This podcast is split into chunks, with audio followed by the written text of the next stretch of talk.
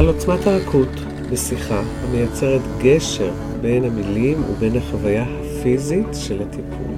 המילים אשר מתארות איך נוצר הקסם בתהליך הריפוי של הגוף נפש שלנו. עוצמת הרכות מאפשרת התקרבות אל עצמנו דרך חוכמת הגוף ויוצרת מרחב של חופש פנימי מתוך מחויבות ושמחה. בוקר טוב. בוקר טוב. כיף לראות אותך. אנחנו שוב אחרי החגים ולפני החגים, לפני חג הבשר, או איך שקוראים לו, חג העצמאות או חג הבשר. כן, לפני זה תמיד שוכחים, אה, כשמדברים, יהודים מדברים על החגים, הם דוהרים קדימה, יש לנו שני ימי זיכרון. רגע, בוא נעצור וניתן להם את המקום ואת המרחב שלהם. היום אנחנו הולכות לדבר על לחץ. שתינו מטפלות בכירות. אנחנו מביאות כל מיני סוגיות דרך מילים, ואנחנו מנסות לעשות את החיבור בין העולם היומיומי שלנו לעולם של עוצמת הרכות, לעולם הטיפולי של עוצמת הרכות, ושתינו מטפלות בכירות, מנוסות, עם ניסיון רב בקליניקה, ואנחנו מביאות מהעולם הפרטי שלנו ומהעולם אה, של המטופלות שלנו, כמובן בלי שמות, אבל את הסוגיות. והיום הנושא לחץ, ואני, שנייה, אנחנו דיברנו על חגים, ולפני זה יום זיכרון, קרו לי כמה דברים מאוד מרגשים. פנו אליי מהיישוב פה שאני גרה, ממשמר הנגב, וביקשו שאני אתן פרטים על ההורים שלי, שהם אה, ניצולי שואה. ביקשו תאריך עלייה ותאריך לידה ומאיפה הם באו, ולא היה לי את התאריך עלייה של אימא שלי. אתמול אחותי שלחה לי מארצות הברית, ראיתי דת הונגריה, מאיפה היא הגיעה, וראיתי באיזה תאריך היא עלתה, אז היו רגעים אה, מאוד מרגשים, ולפעמים אה, ככה הימים האלה הם אה, מכנסים אותנו ל... לתהות על דברים. מזדהה איתך. הימים האלה בשבילי הם קודם כל גם אבא שלי היה ניצול שואה והוא התחיל לדבר בגיל מאוד מאוד מאוחר כשנסעתי לפולין פעם ראשונה זה היה בערך שלוש שנים לפני שהוא נפטר בחטף ובאופן סימבולי כמי שנלחם בארץ ומאוד אהב אותה וראה בבית הוא גם נפטר בין אה, יום השואה ליום הזיכרון ממחלה אמנם, כן? הכל מאוד אה, ימים כאלה צפופים ברגשות ומחשבות.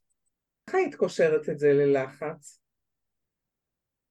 או שאת... לא יודעת, כרגע שאני מדברת על זה, אני דווקא מאוד שלווה במין, אה, לא יודעת, יש לי מין, אין לי שום דרישה מעצמי. הייתה לנו שיחה מקדימה קצת לפני הפודקאסט על לחץ, שאני באה ממקום כזה רגוע אבל מבולבל, למרות שאני פנסיונרית שיתפתי אותך שהיה לי מין אה, אה, מצב רוח מוזר כזה, אולי אפילו קצת עצוב אה, על זה שהפסח נגמר כי היו הרבה טיולים והרבה פגישות משפחתיות נעימות וככה ולמרות שאני יכולה לעשות מה בראש שלי כי אני פנסיונרית פתאום הרגשתי כאילו שנגמר החופש, כן? ולא הרגשתי לחץ ומשהו בתיאום שלנו הביא איזשהו לחץ לתחילת ההקלטה הזאת. אז אולי את תספרי על הלחץ שהיה לך. כי היה נראה לי שלחץ תמיד בא מהפער, כמו תמיד עם רגשות קשים, הפער בין הציפייה שלנו או המובן מאליו שלנו לבין מה שקורה במציאות. את מביאה פה שתי סוגיות שנראות לי מאוד משמעותיות, שהלחץ הוא נוצר מאיזשהו צורך, הוא נוצר מפער בין תיאום, זאת אומרת בין ציפיות שונות, והוא נוצר גם מחוסר הבנה. אז אני אתחיל מזה שאתמול דיברנו ודיברנו על השעה שמונה, קודם כל מדברת על האי הבנה. דיברנו על השעה שמונה ולי בראש היה שמונה בערב ולך היה שמונה בבוקר.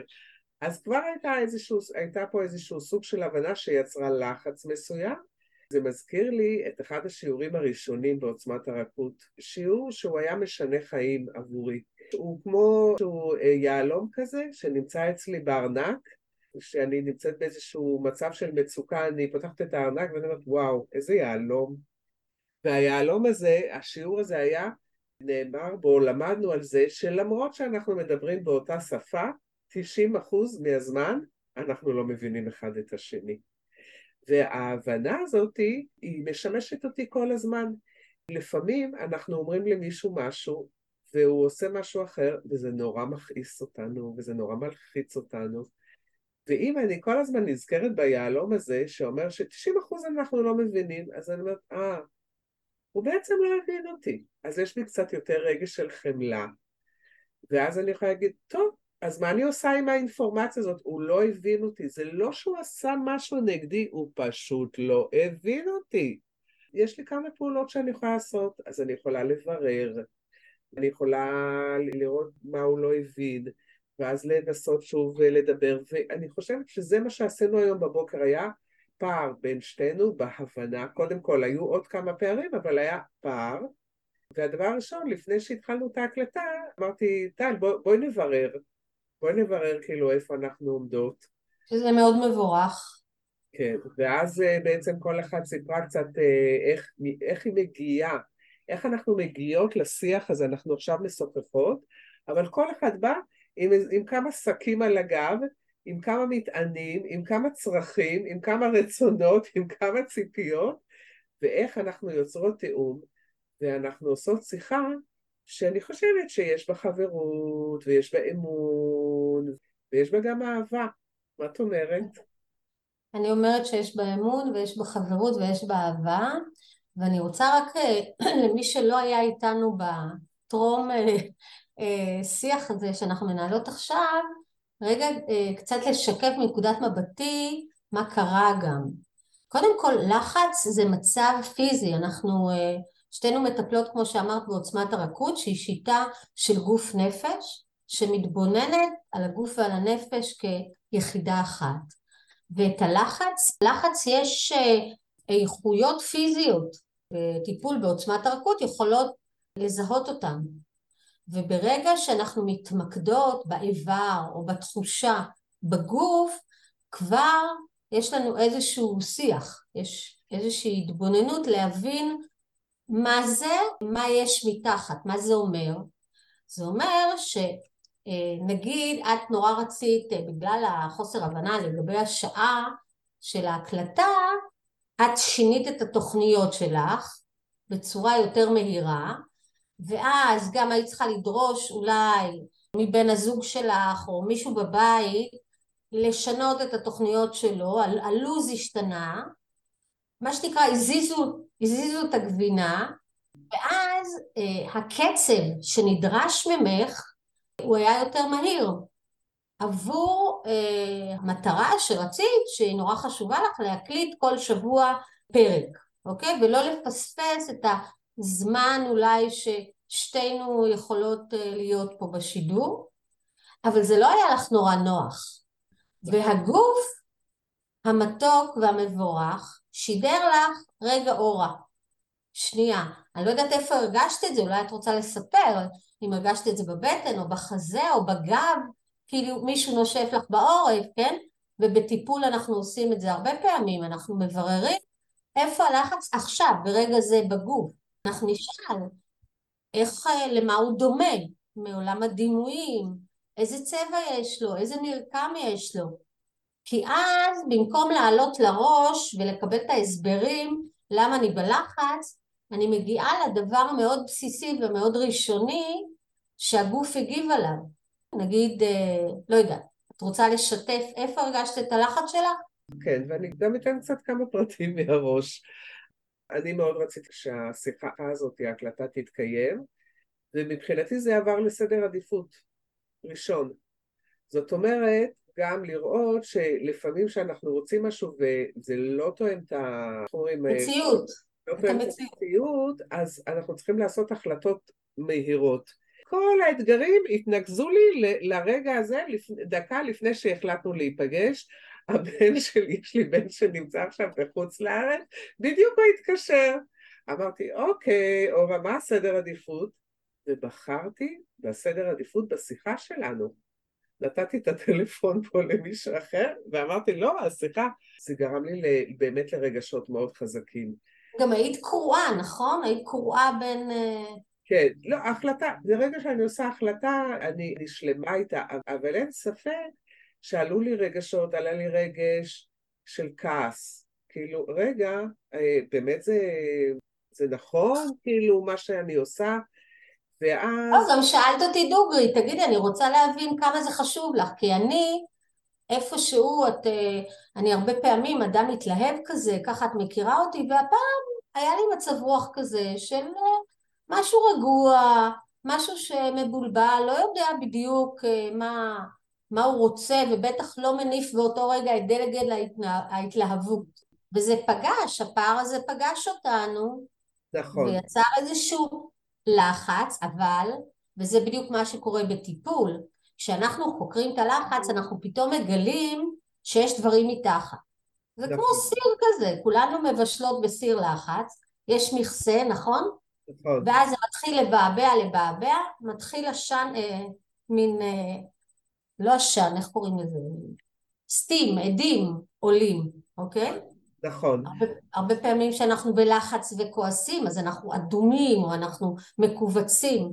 אז אצלי באמת, אה, שאלת אותי איך זה בא לידי ביטוי, אצלי באופן פיזי, אז אצלי זה בא לידי ביטוי, הרגשתי כעס, הרגשתי מחנק בגרון, הרגשתי אה, שיש לי דמעות אפילו שרוצות לצאת. איך מחנק בגרון, אורלה? מחנק זה אומר שאת יודעת, אני לא נושמת טוב. והתחושה שאם למשל אני אתחיל לבכות, אז זה ישחרר את המחנק הזה בגרון. אבל עכשיו אני ממוקדת באיזושהי מטרה שלשמה התכנסנו, התכנסנו לשם הקלטה. הנושא שלנו לחץ, שזה תואם מאוד את, אה, על מה שאנחנו מדברות. כי גילינו את הלחץ בגרון. בואי רגע ניתן למי ששומע אותנו ואולי לא מכיר את אה, עוצמת הרכות. מה למשל כשמישהי באה אלייך לטיפול, אוקיי? וסוגיה כזו של לחץ והיא תגיד לך, תשאלי אותה איפה הלחץ בגרון והיא תגיד לך שהיא גילתה אותו, אה, כאילו איפה הלחץ בגוף והיא ממקדת אותו בגרון ואז מה קורה? בקליניקה הטיפולית שמגיעה אליי מטופלת והיא מרגישה לחץ ואז אני שואלת אותה איפה הלחץ והיא אומרת שהלחץ בגרון ואז אנחנו, אני אומרת בוא ננשום לגרון ואיך אם היית מדמה את הלחץ הזה, איך היית מדמה אותו? זה נראה כמו כדור טניס, כמו בית, כמו חרב, כמו מה זה נראה? האם זה גמיש, האם זה נוקשה? ולפתוח, לפתוח במילים ש... שעולות מתוכנו, וגם אם לא עולה כלום, אז פשוט לנשום. מה שקורה המון פעמים בקליניקה, שעולה איזשהו דימוי, לפעמים אה, עולה דימוי של חרב, לפעמים עולה דימוי של אבן או סלע, ואז אנחנו ממשיכות, ואנחנו אומרות, אוקיי, איזה צבע יש לזה, אולי יש לזה קול, אולי ניתן לו להגיד מילים, ולפעמים הגוש הזה, האבן, החרב הזאת, היא רוצה להגיד לנו משהו. אז אנחנו מקשיבות ונוצר איזשהו שיח. עם הלחץ, אפשר להגיד, עם הלחץ שנתנו, הענשנו אותו מ, מלשון שנתנו לו איזושהי ישות. הלבשנו אותו, נתנו לו מין, אה, נתנו לו גודל ומרקם ומילים. השיח הזה עם עצמנו, בעצם זה שיח עם עצמנו, הוא מביא אותנו להרבה תובנות. אני יכולה להגיד באופן אישי, הייתה תקופה שהיו לי המון התקפי חרדה, ולקחתי תרופות פסיכיאטריות. טיפולים שעשיתי בקליניקה, הטיפולים שעשיתי בעוצמת רכות והיכולת, המיומנות הזאת שרכשתי להקשיב לחרדה הזאת, לתת לה מקום. הרבה פעמים זה היה נראה כמו ענן שחור, זה היה נורא מפחיד, אבל כל פעם, לרגע אחד, להתיידד עם מה שעולה, כי זה נורא מפחיד בדרך כלל. מדהים, את יודעת, אני ברשותך רגע אקטע אותך ואגיד לך שמה שאת אה, מספרת עכשיו הוא מבוסס גם על משהו אה, תיאורטי גדול שנכון לכולנו. כי בעצם מה זה לחץ? לחץ זה מנגנון של תגובה אנושית שקיים אצל כולנו בגוף, נכון?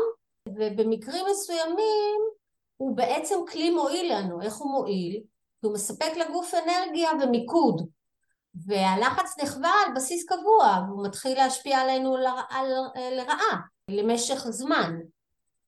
והרבה פעמים אנחנו אומרים, אני בלחץ בגלל אירוע כזה, אני בלחץ בגלל אירוע כזה. אבל למעשה כשאנחנו מבינים מה קורה לנו בגוף, ואנחנו מרגישים את זה פיזית, אז כבר יש שינוי. כי לחץ זה כוח, נכון? זה מין... כשמו כן הוא לוחץ, אוקיי? בתיאור שלך על השיטה של עוצמת הרכות ואיך את התמודדת באופן אישי, בעצם אנחנו פוגשים כאן את העיקרון השלישי של עוצמת הרכות שנלקח מניוטון, שכוח מביא כוח נגד. אם לחץ זה כוח על הגוף, וברגע שאנחנו נמצאים איתו, מקשיבים לו, נוכחים איתו, ולא מתנגדים לו, רוצים שהוא ייעלם, אז, אז קורה השינוי, נכון. אז קורה ההתמוססות של הלחץ אולי.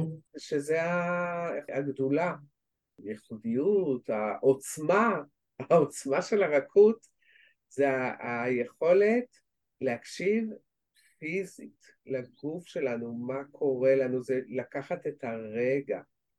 כי אנחנו כל הזמן באיזשהו מרוץ עכברים.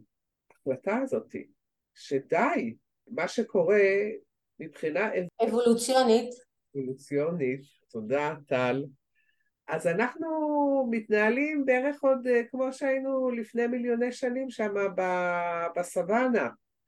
ומדי פעם אז היינו פוגשים חיה גדולה ומפחידה ואז היינו נכנסים ללחץ ואז היינו מתמקדים והיינו מחליטים מה אנחנו עושים, האם אנחנו קופאים או האם אנחנו בורחות או האם אנחנו נלחמות מה שקורה בעולם שלנו היום, שזה לא קורה פעם ב...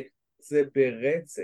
צריך להגיד שבעצם החלק הזה במוח שאת מדברת עליו, בתגובה של שלושת האפים, שנקרא אמיגדלה, מקום שזה קורה בו, אז הוא לא מבדיל אה, בין האיום שהיה פעם על האדם הקדמון של אריה שבא לטרוף אותו, לבין אה, איום רגשי, הגוף מגיב אותו דבר. הוא לא מבדיל, ולכן מה שקורה היום בעולם שלנו זה שאנחנו נמצאים כל הזמן, האריה שם כל הזמן, הוא כל הזמן, הוא גדול ומפחיד, הוא, האריה הזה דרך הרשתות החברתיות ודרך, ודרך הטלוויזיה ודרך כל המדיות. עכשיו, כיוון שאנחנו החלטנו שאנחנו אה, עושות את הפודקאסט הזה בטווח מסוים, אז uh, הוא אומר שעוד מעט נגמר לנו הזמן, אז אנחנו מסכמות. אז מה, מה, מה מילות הסיכום שלך? זה שאנחנו בלחץ, אה, אנחנו בלחץ, זה, זה החיים אה, מביאים.